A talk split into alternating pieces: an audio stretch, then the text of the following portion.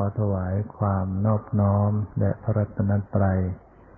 ขอความผาสุขความเจริญในธรรมจงมีแก่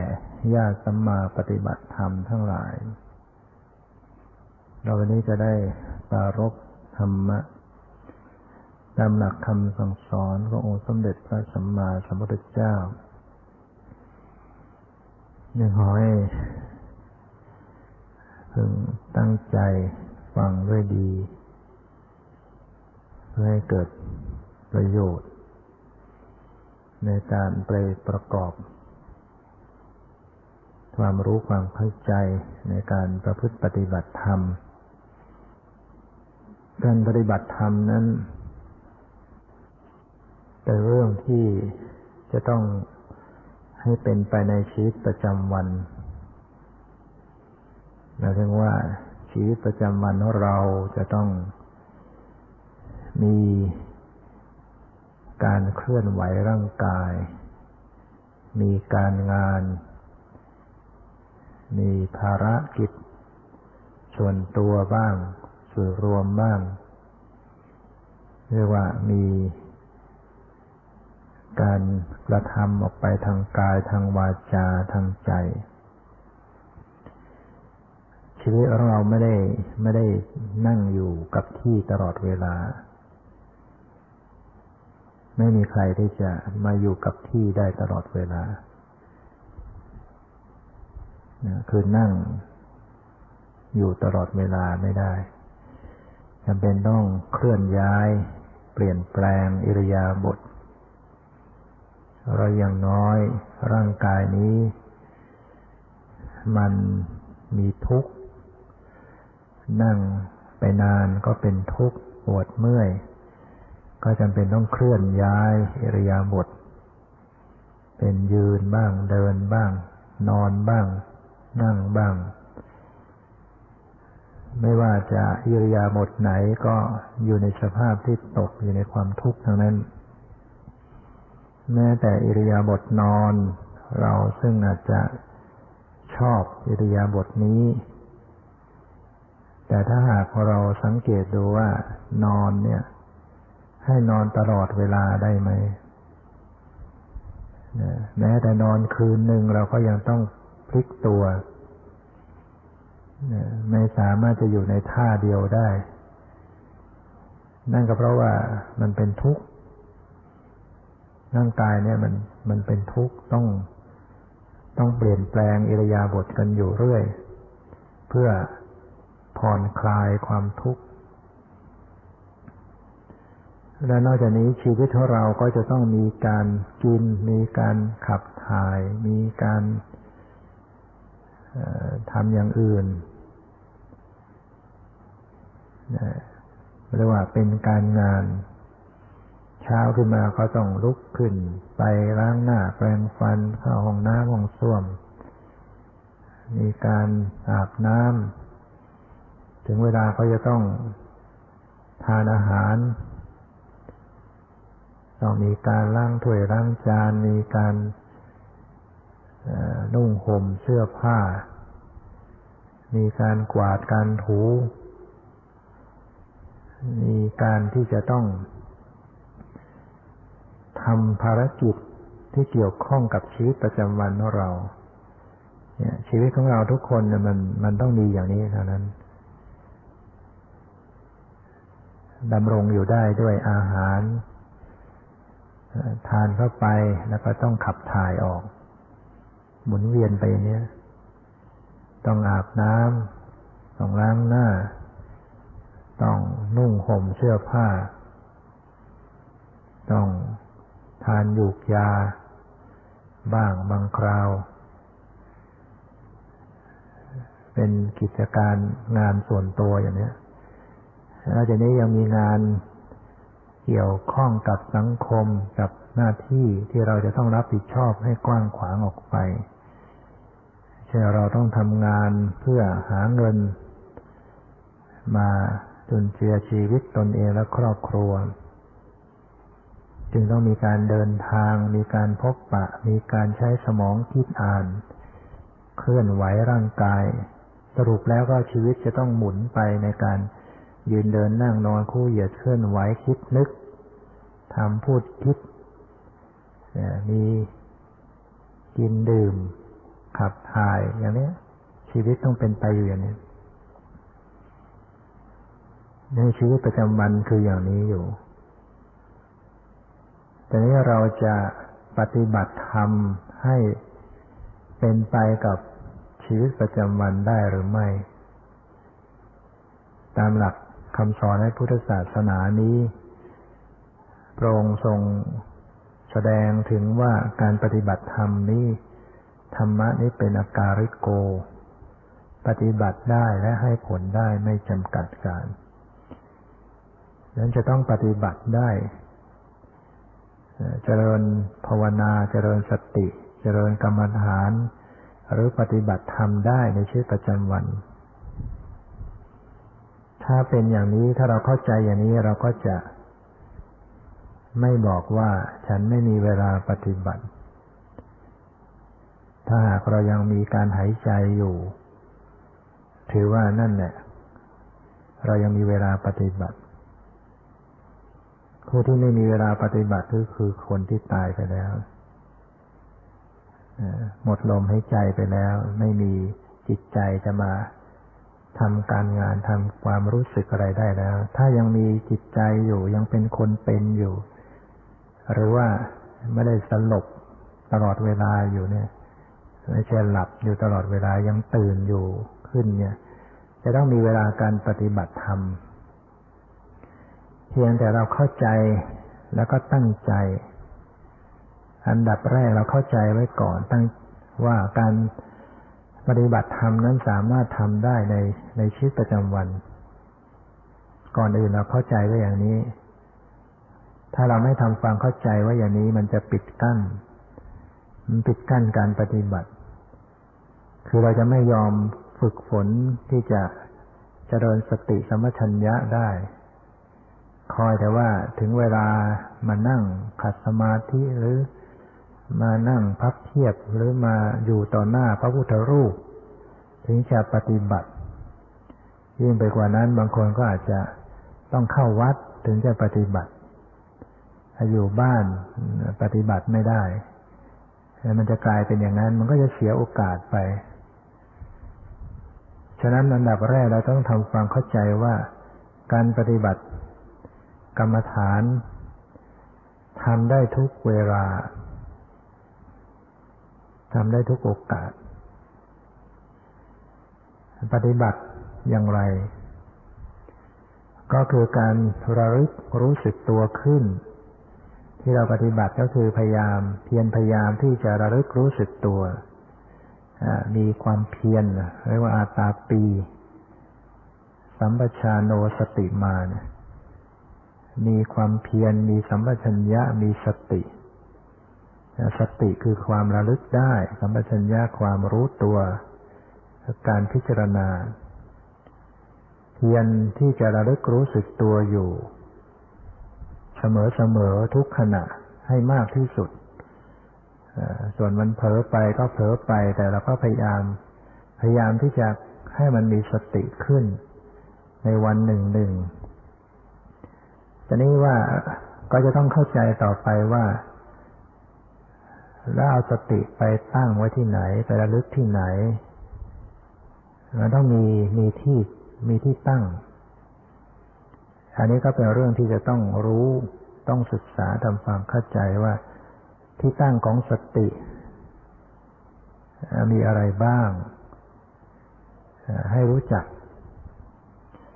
ที่ตั้งของสติ ที่เรียกว่าสติปัฏฐานก็มีอยู่สี่ คือกายเวทนาจิตธรรมสติตั้งไว้ที่กาย คือระลึกที่กาย ระลึกที่เวทนา ระลึกที่จิต ระลึกที่ธรรม อยู่หนึ่งเนืองด้วยประกอบความเพียร ระลึกรู้สึกตัว กายเวทนาจิตธรรมอยู่หนึ่งเนืองด้วยการ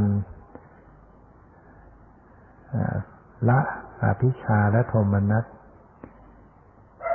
ในขณะที่เราลึกรู้ไปนั้นน่ะ พยายามที่จะฝึกไม่ให้ยินดี ไม่ให้ยินร้ายตามธรรมดาของปุถุชน มักจะตกไปในข้าง ยินดีบ้าง ยินร้ายบ้าง ถ้า ถูกใจ อารมณ์ที่ถูกใจก็ยินดี เช่นรูปสวยเสียงเพราะกลิ่นหอมรสอร่อย ก็มักจะยินดีพอใจหรือเช่น แม้แต่เกิดความสงบนะเป็นความสุขเกิดขึ้นในใจที่ไม่ได้มีอามิตรไม่ได้อิงรูปสวยเสียงเพราะกลิ่นหอมรสอร่อย เกิดความสุขจากการปฏิบัติ ก็มักจะเกิดความพอใจเรียกว่าพิชา กิดความยินดี อันนี้ในทางการปฏิบัติเนี่ยต้องพยายามฝึก ไม่ให้เกิดความยินดี แล้วก็ไม่ให้เกิดความยินร้ายในเมื่อ อารมณ์ที่ปรากฏ ไปรับรู้อารมณ์บันใดก็อย่าไปยินร้าย การที่จะเกิดยินร้ายก็คือ การได้รับอารมณ์ที่ที่ไม่ถูกใจที่ไม่ชอบใจ เช่น ภาพไม่สวยเสียงไม่เพราะ เสียงหนกคูเสียงด่าเสียงว่ากลิ่นเหม็นรสไม่อร่อย สัมผัสทางกายเครื่องสัมผัสทางกายที่ไม่ดี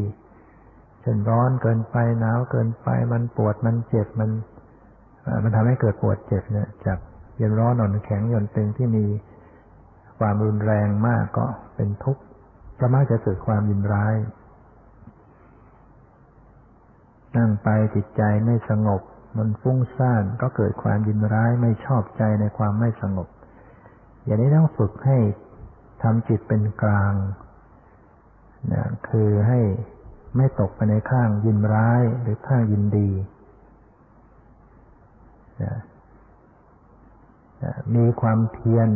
มีการระลึกได้ มีความรู้สึกตัว หรือว่าการพิจารณา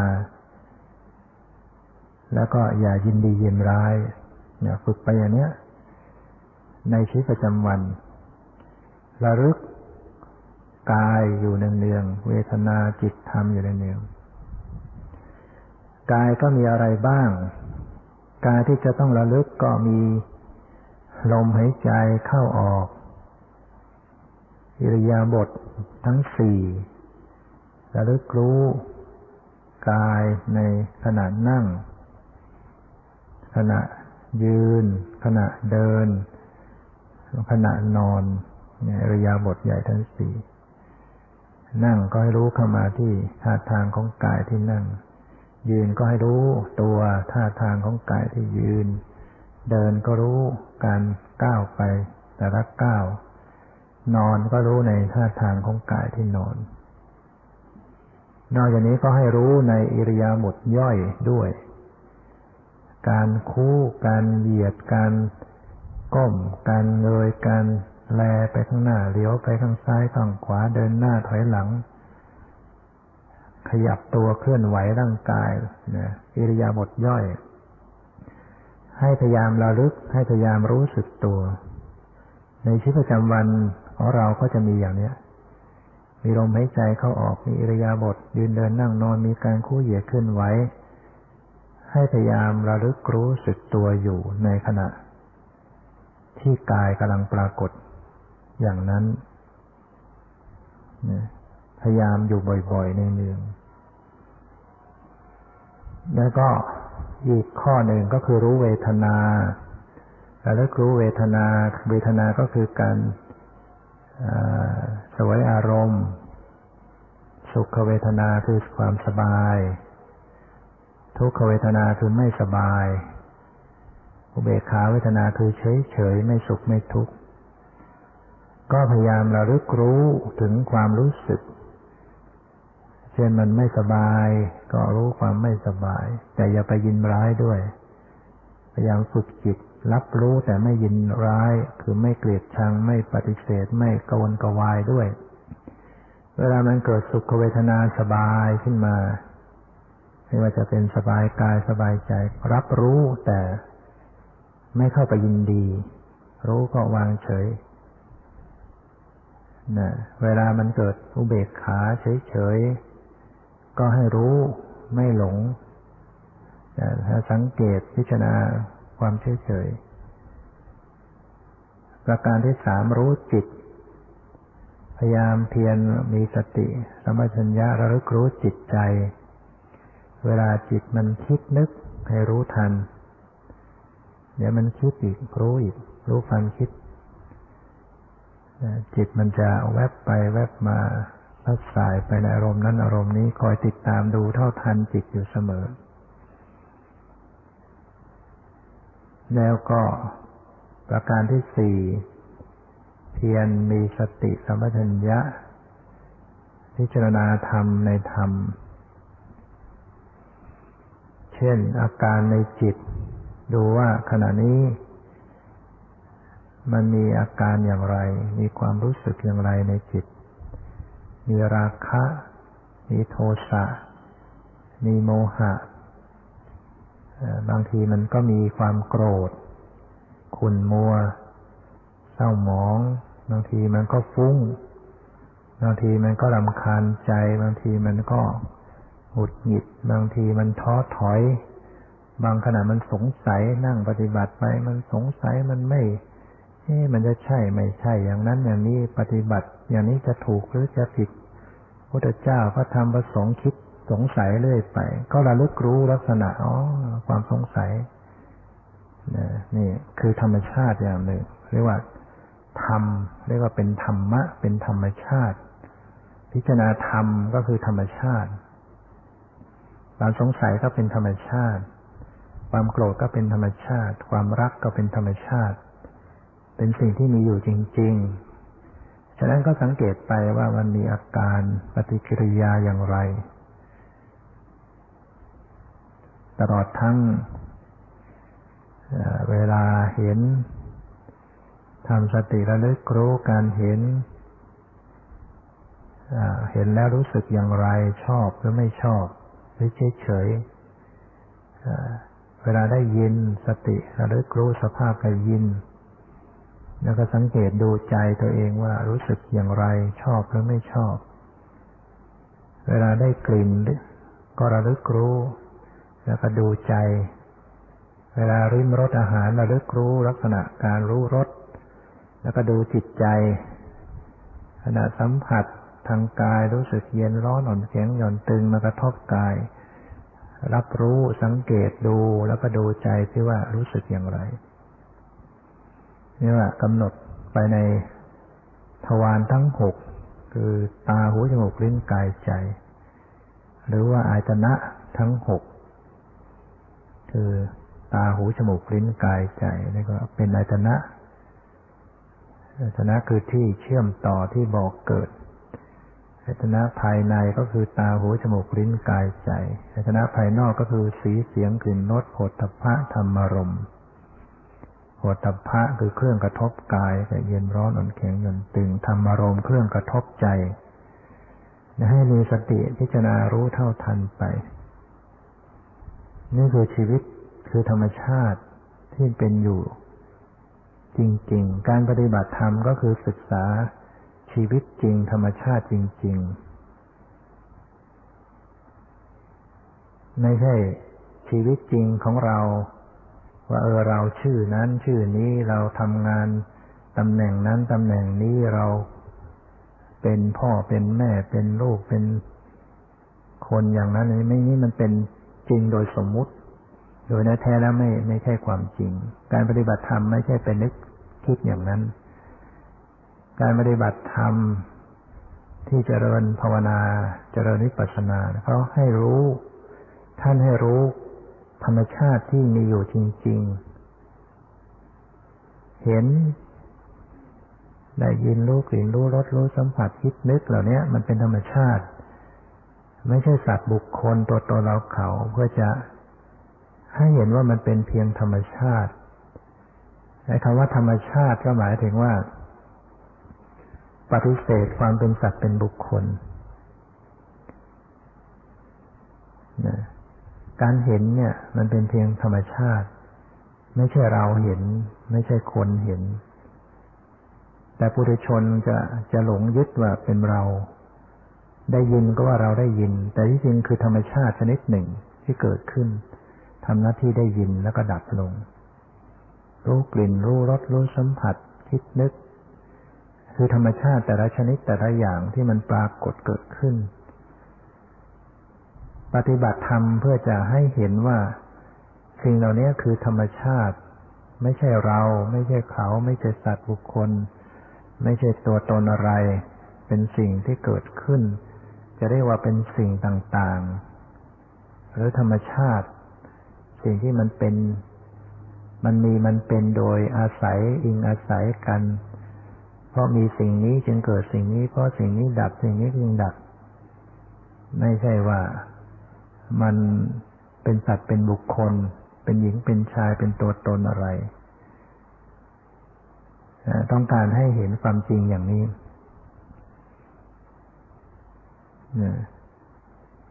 แต่นี้ท่านทั้งหลายก็อาจจะคิดว่าเอ๊ะก็ไม่เห็นจะน่า อัศจรรย์วิเศษอะไรการรู้อย่างนี้นะหรือว่าอาจจะคิดว่า เอ้สิ่งเหล่านี้เราก็รู้แล้ว ในชีวิตก็คือธรรมชาติ ไม่ใช่สัตว์บุคคลก็รู้อยู่แล้ว มันมันเป็นความรู้แบบ แบบฟัง แบบฟังเอาแล้วเข้าใจจากการฟังจากการคิดนึก มันไม่ใช่เห็นจริง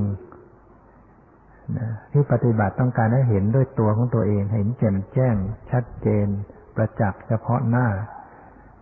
ไม่ได้คิดเอานึกเอา ไม่ไม่ใช่ว่าเรามาคิดสรุปเอาเองว่ามันไม่ใช่สัตว์บุคคลตัวตน อย่างที่เราฟังที่เราคิดอย่างเงี้ย อย่างนี้มันเป็นเรื่องที่ยังไม่ใช่เป็นปัญญาแท้ ปัญญาแท้นั้นต้องเกิดจากการเห็นด้วยตัวของตัวเอง เกิดญาณเกิดความรู้เกิดความแจ่มแจ้งขึ้น ชัดเจนขึ้น ว่าสิ่งที่ปรากฏเหล่านี้เป็นเพียงธรรมชาติจริง ๆ ปราศจากความเป็นสัตว์เป็นบุคคลจริงๆแต่การจะรู้เห็นอย่างนี้ได้เนี่ยจำเป็นต้อง ต้องพยายามที่จะศึกษาอยู่ ศึกษาอยู่ คือจะต้องใส่ใจสังเกตติดตามระลึกรู้ ระลึกระลึกก็เป็นตัวที่จะคอยคอยติดตามระลึกเนี่ย มันเป็นตัวที่ไม่ให้ลืม ไม่ให้ลืมไปว่าเวลาเห็นเวลาได้ยินไม่ให้ลืม ไม่ให้ลืมว่าจะต้องใส่ใจกำหนดรู้ เวลาเดิน ก็ไม่หลงลืมไปล่องลอยไปเรื่องอื่น ให้เกิดการระลึกขึ้นมา พอระลึกแล้วก็ศึกษา ไอ้ตัวศึกษามันเป็นตัวตัวสัมปชัญญะเป็นตัวปัญญา คือคือสังเกตพิจารณา แต่ไม่ใช่คิดนึกเอานะ ไม่ใช่พิจารณาแบบยืดยาว เป็นเรื่องเป็นราวอย่างนั้นไม่ใช่ การศึกษาในการปฏิบัตินี่มันเป็นการศึกษาแค่ปัจจุบัน แล้วก็ผ่านไป สิ่งที่กำลังปรากฏเป็นปัจจุบันมันชั่วขณะนิดเดียวแวบเดียวแล้วก็ผ่านก็ก็หมดไป เกิดขึ้นแวบเดียวหมดไปเกิดขึ้นแวบเดียวหมดไป พอระลึกรู้พิจารณาชั่วขณะแวบเดียวแล้วก็ผ่านไป แล้วก็ระลึกรู้พิจารณาอันใหม่ แล้วก็ผ่านไปอีกแล้วก็ระลึกรู้พิจารณาอันใหม่อันใหม่อันใหม่อันใหม่เรื่อยไปรุดหน้าเรื่อยๆไป แม้ว่ามันไม่ชัดเจน มันยังไม่เห็นชัด ก็ก็ต้องผ่านไปอาจจะมัวมาเก็บมาคิดมานึกอีก มันก็ไม่ไม่ชัด ไม่แจ่มแจ้งได้ มันจะกลายเป็นความคิดนึกเอา เพราะสิ่งที่ปรากฏให้รู้ว่ามันดับไปแล้ว มันหมดไปแล้ว มันเกิดชั่วแวบเดียวแล้วดับไป อย่างขณะได้ยินอย่างเงี้ย พอได้ยินปุ๊บมันก็ดับไป ถ้าจะรู้จะเห็นจะแจ่มแจ้งต้องแจ่มแจ้งในขณะที่กำลังได้ยิน แล้วก็รู้ชัดขณะนั้นอ๋อสภาพได้ยินก็คือธรรมชาติที่ปรากฏไม่ใช่สัตว์บุคคลแล้วดับลง มารู้พร้อมไปขณะนั้น โดยไม่ได้คิดเอานะ ขณะคิดนึกก็ระลึกรู้ความคิดนึกแล้วก็เห็นว่าความคิดนึกก็ ก็เป็นธรรมชาติที่ปรากฏและประดับไป ไม่ใช่ตัวตนเราเขา รู้ขณะนั้น แล้วก็รู้ต้องรู้บ่อยๆ รู้มากขึ้น คือรู้ เพราะว่าสิ่งที่ปรากฏให้รู้เนี่ย คือธรรมชาติเนี่ย มันมันปรากฏอยู่ตลอดเวลา หมายถึงว่า มันทยอยทยอยกันเกิดขึ้นมา แล้วก็ทยอยกันดับไปนะแต่มันมากมายนะนะอย่างที่กายเนี่ย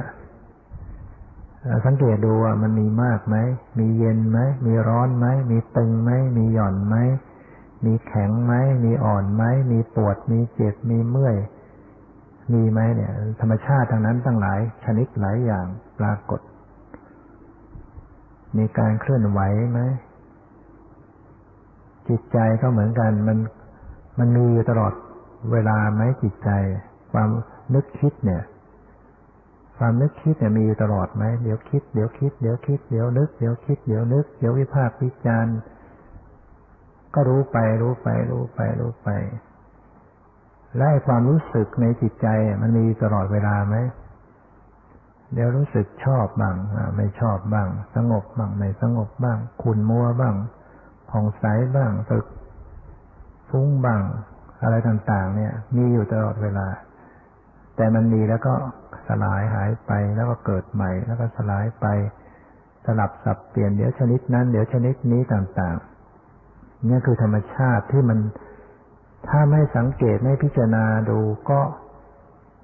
จิตก็จะถูกอุปาทานยึดเหมาเอา เป็นตัวเป็นตน เป็นสัตว์เป็นบุคคลเป็นเราเป็นเขาขึ้นมา ก็เรียกว่าเป็นความหลงผิดยึดผิด หลงไปตลอดไปทุกชาติทุกชาติเลื่อยไป ก็ไม่พ้นทุกข์การจะพ้นทุกข์เนี่ยจะต้อง มีปัญญารู้จริง คือรู้จากชีวิตตนเองอย่างแท้จริงว่ามันมันเป็นเพียงธรรมชาติ ไม่ใช่สัตว์บุคคลตัวตัวเราเขานะรู้อย่างแจ้งชัดจึงจะทำลายกิเลสต่างๆ จะได้พ้นทุกข์นะ คือมันจะไม่ชีวิตเนี้ยมันจะไม่ไม่ก่อตัวขึ้นมาอีก ธรรมชาติอันนี้มันจะไม่ไม่ก่อตัวขึ้นมาอีก ถ้ายังมีความไม่รู้คือมีความหลง มีความยึดผิดเห็นผิดอยู่มัน มันก็เท่ากับยังมีเหตุมีปัจจัยที่จะทำให้ก่อตัวขึ้นมา แล้วก่อตัวขึ้นมาแล้วมันก็จะทุกข์ คือมันก่อเอาสิ่งที่ที่เป็นทุกข์เกิดขึ้น ร่างกายทุกสัดส่วนเนี่ยเป็นเป็นที่ตั้งของทุกข์มีกายส่วนไหนก็จะมีทุกข์ส่วนนั้นต้องมีปวดมีเจ็บมีเมื่อย มีร้อนมีหนาวมีไม่สบาย ทุกส่วนเนี่ยมันจะสลายตัวสลายตัวอยู่ตลอดเวลา มีจิตใจก็ต้องเป็นทุกข์อยู่ตลอด เห็นได้ยินรู้เห็นรู้รสเนี่ย ถ้าพิจารณาจริง ๆ จะเห็นว่ามันเป็นทุกข์ ทุกข์เพราะมันทนอยู่สภาพเดิมไม่ได้ ฉะนั้นการที่จะเกิดปัญญารู้แจ้งเห็นจริงเรียกว่าถอนความยึดถือแห่งความเป็นสัตว์เป็นบุคคลเป็นตัวตัวเราเขานั้นก็ต้องมีสติคอยระลึกคอยพิจารณาสังเกตดูธรรมชาติในตนเองเนี้ยจนเห็นว่ามันเกิดดับ ธรรมชาติแต่ละชนิดเนี่ยมีความเกิดแล้วดับไป เกิดแล้วดับไป เกิดแล้วดับไปหมดไปหมดไปหมดไปม มากมายรวดเร็ว ทุกอย่างมีแต่หมดไปสิ้นไปไม่ได้หมดไปสิ้นไปดูไปตรงไหนก็หมดไปสิ้นไป จึงเกิดปัญญาว่าไม่เที่ยงไม่เที่ยงไม่เที่ยงเป็นทุกข์เป็นทุกข์บังคับไม่ได้ บังคับไม่ได้ก็เลยทำลายความเป็นตัวตนทำลายความยึดถือเป็นตัวเป็นตน ก็จะเป็นผู้ที่ มีจิตใจ สะอาดบริสุทธิ์ขึ้นเพราะไม่มีสิ่งอันเป็นที่อาศัยของกิเลสต่างๆคืออวิชชา เมื่อมีอวิชชาตัณหาตามมาอุปาทาน ความยึดมั่นถือมั่นกิเลสโลภะโทสะโมหะต่างๆฟุ้งซ่านบุดหยิด มันมีตามมาเป็นขบวนนะกิเลสต่างๆ มากมาย เพราะความไม่รู้จริงนี่เอง ว่าทำลายความไม่รู้ออกไป ก็ไม่มีกิเลสต่างๆที่จะตามเกิดขึ้นมาในจิตใจได้ถ้าหากว่ากำจัดอวิชชาความหลงให้หมดสิ้นได้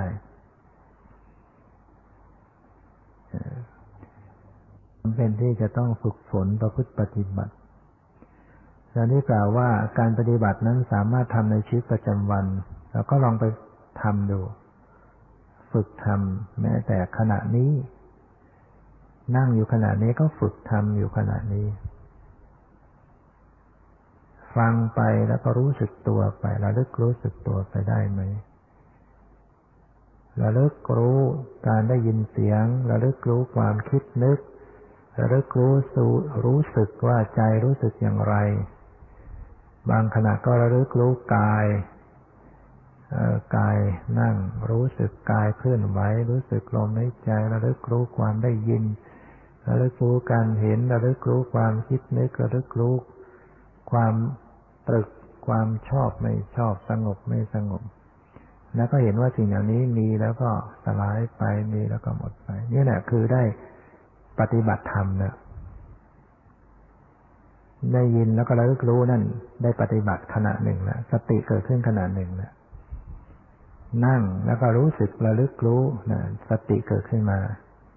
ขยับตัวแล้วก็ระลึกรู้ขณะนั้น ได้สติขึ้นมาขณะนั้น มันก็ไม่ฟรีนะเคลื่อนไหวไป มีสติรู้ทัน มันก็ไม่เคลื่อนไหวไปด้วยความหลงนะ ไม่เคลื่อนไหวไปด้วยอวิชชา แต่เป็นการเคลื่อนไหวไปด้วยสติมีสติสตินั่นเป็นธรรมที่ประกอบกับกุศลขณะใดที่เกิดการระลึกขึ้น คือมีสติขึ้นขณะนั้นจิตจะต้องเป็นกุศล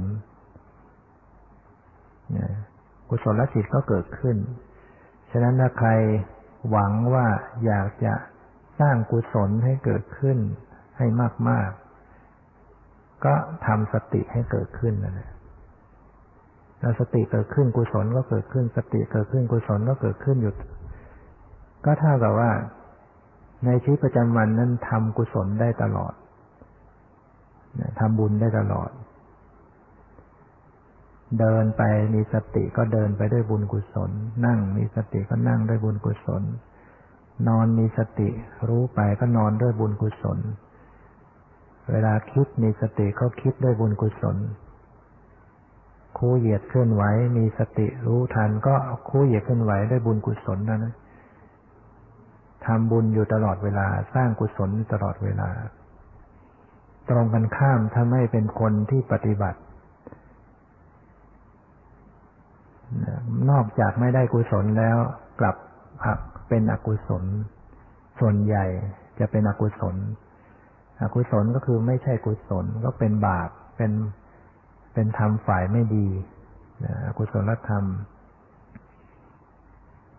อย่าคิดว่า เราไม่ได้ไปฆ่าเขาไม่ได้ไปลักขโมย ไม่ได้ไปพึ่ผิดในการไม่ได้ไปโกหก ไม่ได้ไปดื่มสุราไม่ไรเราไม่ได้ทำบาปทำกรรมอะไร อย่าเข้าใจอย่างนั้น ความโลภก็เป็นบาป ความโกรธก็เป็นบาป ความหลงก็เป็นบาป ฟุ้งซ่าน หงุดหงิดเร่าร้อน อิจฉาริษยา มานะทิฏฐิถือเนื้อถือตัวนี่เป็นเป็นทางฝ่ายอากุศลเป็นทางฝ่ายบาปทั้งนั้นเลยเราพิจารณาดูว่าวันหนึ่ง มีความโกรธ กี่ครั้งบ่อยไหม มีความโลภบ่อยไหม มีความหลงเผลอเลอบ่อยไหม มีความถือเนื้อถือตัวไหม มีความอิจฉาริษยาไหม มีความพุ่งซ่านไหมมีหงุดหงิดไหม ท้อถอยไหม อย่างนี้คืออกุศลทางนั้นทำฝ่ายกุศลนั่นนะถ้าพูดไปนี้ท่านทั้งหลายก็อาจจะก็คงจะยอมรับว่า สิ่งเหล่านี้เกิดขึ้นในใจของตนเองอยู่เสมอๆ นั่นก็แสดงว่า ถ้าไม่เจริญสติไม่ได้ปฏิบัติธรรม จิตใจจะตกไปในฝ่ายอกุศลมากที่สุด แต่ขณะใดที่เจริญสติมีสติมีความรู้สึกตัวระลึกรู้ ขณะนั้นอกุศลไม่เกิด จิตเป็นกุศล มันแย่งกัน ถ้าไม่มีกุศลมันก็เป็นอกุศลนะเห็นแล้วมีสติระลึกรู้ไหม ถ้าไม่มีสติระลึกรู้ อกุศลมันจะเกิดขึ้น ไม่โลภก็โกรธ ไม่โกรธก็หลง ได้ยินครั้งหนึ่ง ถ้าไม่มีสติรู้ ไม่ ไม่ยินดีก็ยินร้าย หรือไม่ก็หลง ก็เป็นอกุศลตรงนั้น ได้กลิ่นครั้งหนึ่ง ได้ริมรสครั้งหนึ่ง ได้สัมผัสเย็นร้อนหนอนแข็งเย็นตึงครั้งหนึ่ง คิดนึกแต่ละครั้งละครั้ง ถ้าไม่มีสติระลึกรู้แล้ว มันไม่ไปในทางโลภก็ไปทางโกรธ หรืออย่างน้อยก็หลงเผลอเลอไป อกุศลทั้งนั้นเลย แม้แต่เรามาอยู่ในในวัด เรามานุ่ง ห่มผ้าเหลืองผ้ากาสาวพัดเรามานุ่ง ผ้าขาวอยู่ ก็ดูว่าสิ่งเหล่านี้ยังตามเกิดขึ้นในใจเราไหมเรายังโกรธไหมยังโลภไหมยังหลงไหมยังฟุ้งซ่านยังหงุดหงิดไหมใช่ไหมอกุศลมันไม่เคยเลือกเลยว่าจะเป็นใครที่ไหน มันเกิดขึ้นอยู่ตลอดเวลาได้ง่าย ถ้าไม่ประพฤติปฏิบัติแล้วเนี่ย จิตใจของเราจะเป็นฝ่ายบาปนะแต่มันเป็นบาปแบบสามัญนะคือเป็นบาปที่เกิดขึ้น โดยปกติทั่วไปของปุถุชน ยังไม่ร้ายแรงถึงขั้น รุนแรงที่ เป็นบาปชนิดที่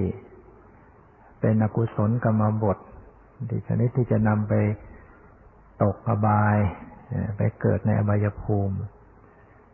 ความโลภโกรธหลงธรรมดาธรรมดานี้ยังยังไม่ถึงขั้นเป็นบาปร้ายแรง แต่มันก็ยังเป็นบาปเรียกว่าเป็นบาปทางใจเป็นอกุศลเกิดขึ้น ทางใจอยู่ตลอดเวลา มันก็ให้โทษเหมือนกันนะคือในชีวิตประจำวันก็เป็นทุกข์เวลาโลภขึ้นมาโกรธขึ้นมาหลงขึ้นมา ในจิตใจก็จะเป็นทุกข์แหละ จะร้อนอกร้อนใจจะเศร้ามองคุณมัวทำอะไรไม่มีสมาธิทำอะไรไม่มีปัญญา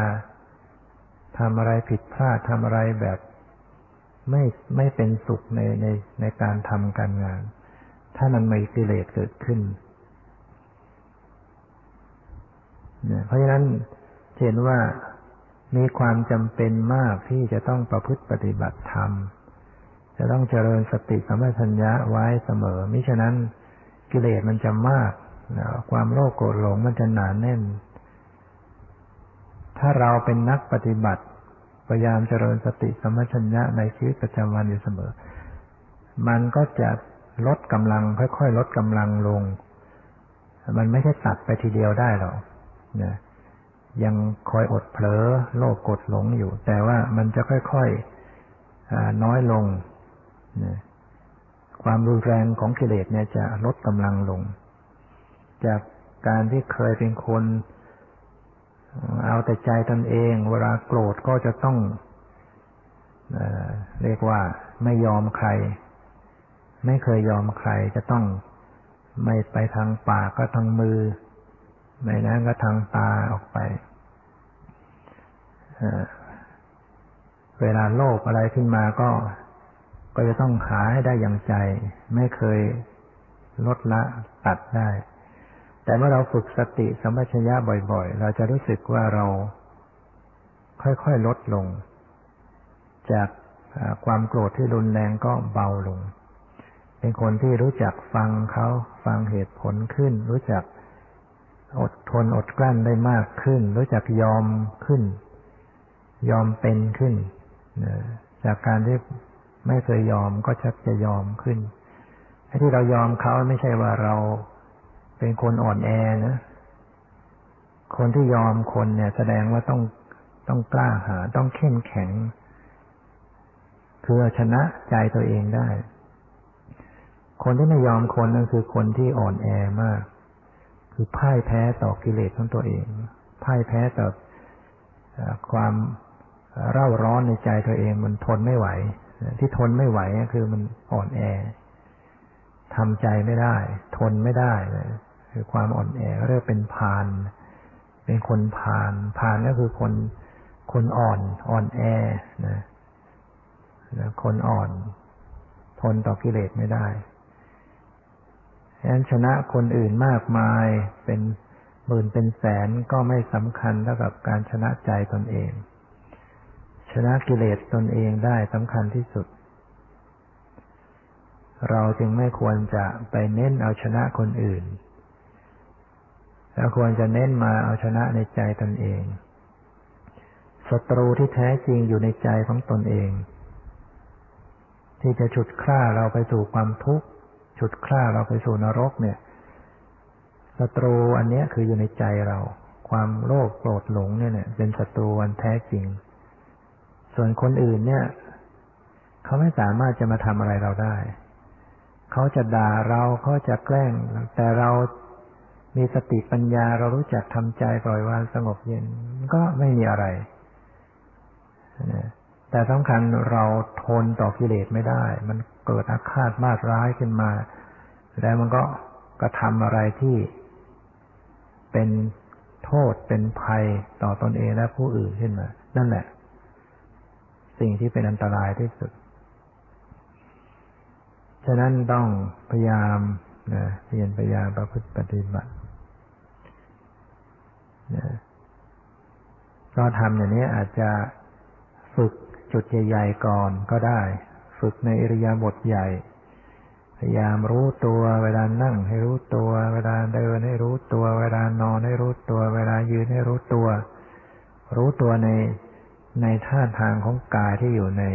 ท่านั้น ๆ หรือว่าเราก็ค่อยรู้ละเอียดไปถึง อิริยาบถย่อย การจะเปลี่ยนอิริยาบถแต่ละครั้งให้รู้คู่เหยียดขึ้นไหวแล้วก็ฝึกรู้ไปถึงความรู้สึก นะความรู้สึกในกายที่มันมีความเคลื่อนไหว มีความกระเพื่อมมีความสั่นสะเทือนในกายทุกส่วนในกายศึกษาพิจารณาอยู่ แล้วก็ฝึกการรู้ไปถึงด้านจิตใจ ความรู้สึกนึกคิด ถึงอาการในจิตใจว่ามันเป็นอย่างไรแต่ขณะ แล้วก็ฝึกการปล่อยวางการทำใจให้เป็นกลาง ไม่ตกไปข้างยินดีร้าย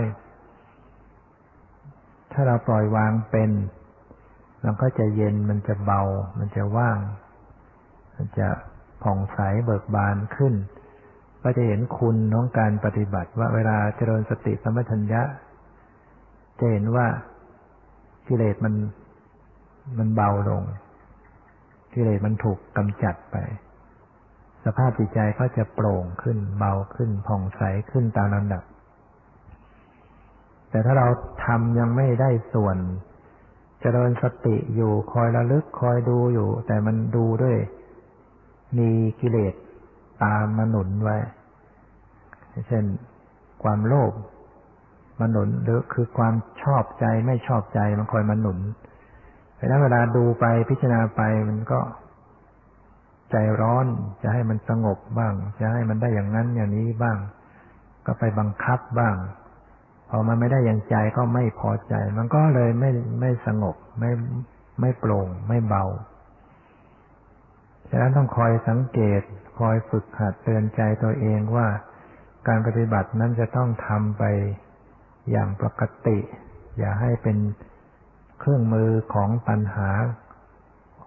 อุปาทานทำกรรมฐานทำไปด้วยอุปาทานก็ได้นะ ทำแล้วมันกลายเป็นตัวเป็นตนทำไปด้วยความยึดมั่นถือมั่นจ้องไปเพ่งไปจะเอาให้ได้ มันก็เลยไปยึดอารมณ์ไว้ไม่ปล่อยวาง มันก็เลยไม่โปร่งไม่เบา อันนี้ก็เป็นธรรมดาของผู้ฝึกใหม่ๆเนี่ยมันยังไม่ชำนาญยังไม่เป็นแท้มันก็จะต้องค่อยเป็นค่อยไป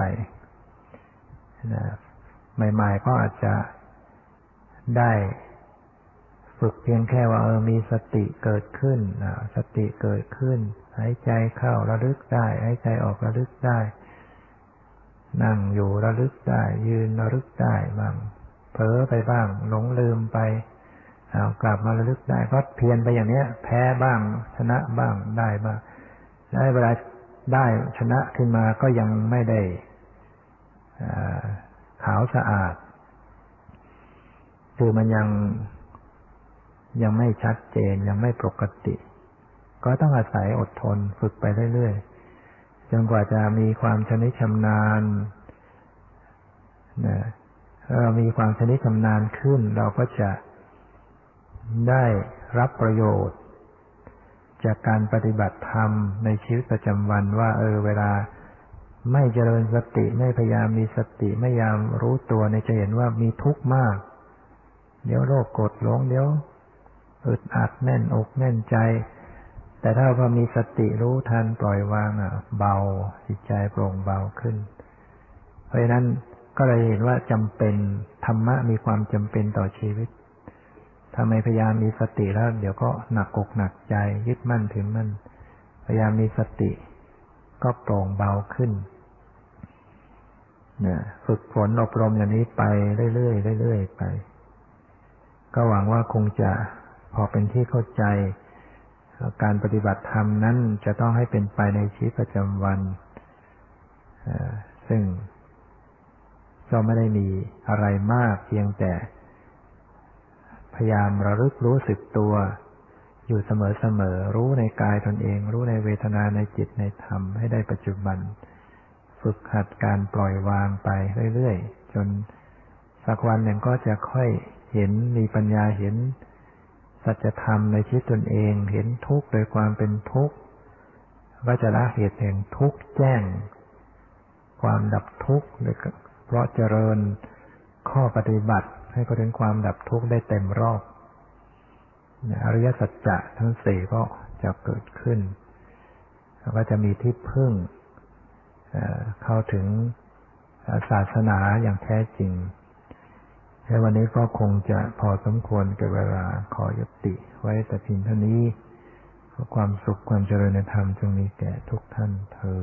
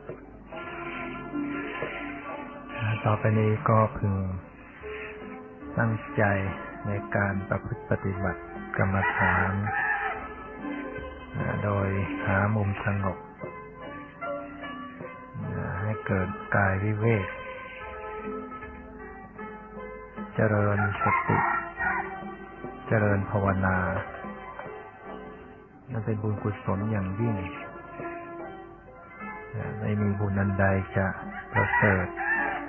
เท่ากับการได้เจริญกรรมฐาน อันจะเป็นไปเพื่อความสงบ เป็นไปเพื่อสติปัญญา โดยให้ทำความระลึก รู้สึกตัวทั่วพร้อม น้อมจิตใจมารับรู้ ในกายในใจของตนเองพิจารณาดูว่ากายขณะนี้ อยู่ในลักษณะท่าทางอย่างไร ขาอย่างไร แขนอย่างไรลำตัวอย่างไร ให้ทำความระลึก รู้ตัวทั่วพร้อมอยู่ ปรับจิตปรับใจของตนเองให้สบาย ปรับใจให้เป็นปกติ การประพฤติปฏิบัตินางธรรมนั้นเป็นเรื่องของการดำเนินเข้าไปสู่ความเป็นปกติ ฉะนั้นขอให้ำจิตใจให้สบาย ทำกายให้สบาย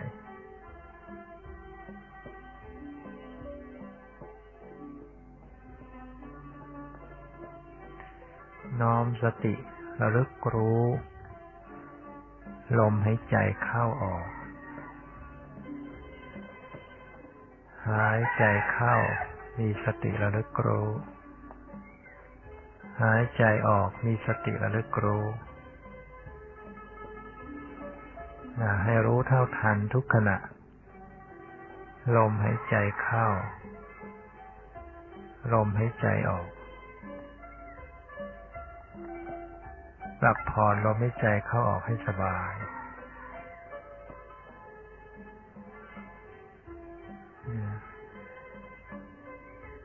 ประคองสติให้อยู่กับ กายอยู่กับลมหายใจ ไม่ส่งจิตออกนอก พยายามสำรวมจิตใจเข้ามาภายใน รู้เข้ามาที่กาย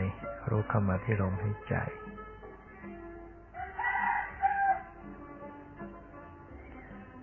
และสังเกตความรู้สึกที่ปรากฏที่กาย คือเป็นความเคลื่อนไหวในกาย ความตึงความหย่อนความเคลื่อนไหวที่ปรากฏในกายหายใจเข้าจะรู้สึกว่าตึงที่หน้าอกที่หน้าท้อง เวลาหายใจออกก็รู้สึกหย่อนคลาย สังเกตความตึงความหย่อน ความเคลื่อนไหว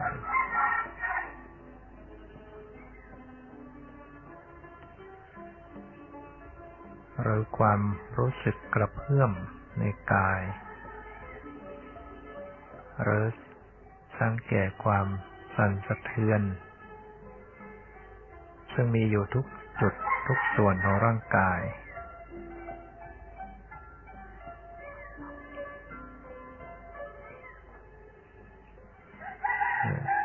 ว่าจะเป็นที่ทรวงอกที่หน้าท้อง ก็จะมีความรู้สึกกระเพื่อมสั่นไหวตึงหย่อน เราจะเป็นที่ใบหน้า แขนขามือเท้า ทุกส่วนจะมีความรู้สึกให้สังเกตพิจารณาดู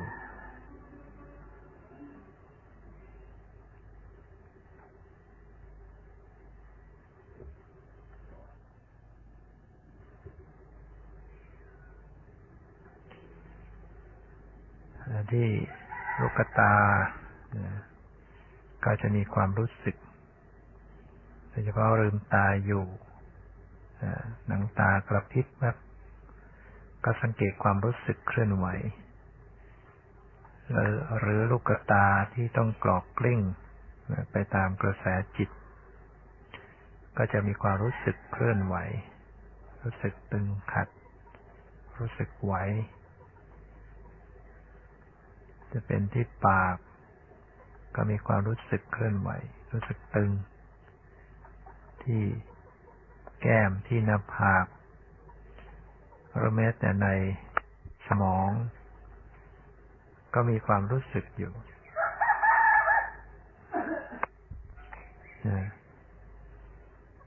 ต้องสังเกตพิจารณาดูให้ดี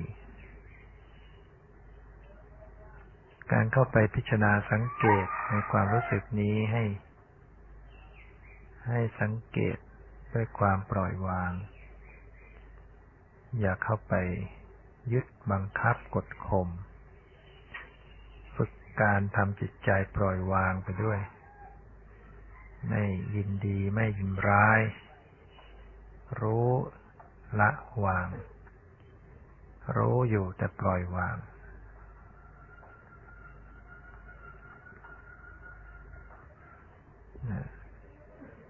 พยายามพิจารณาสังเกตดูสภาพของจิตใจ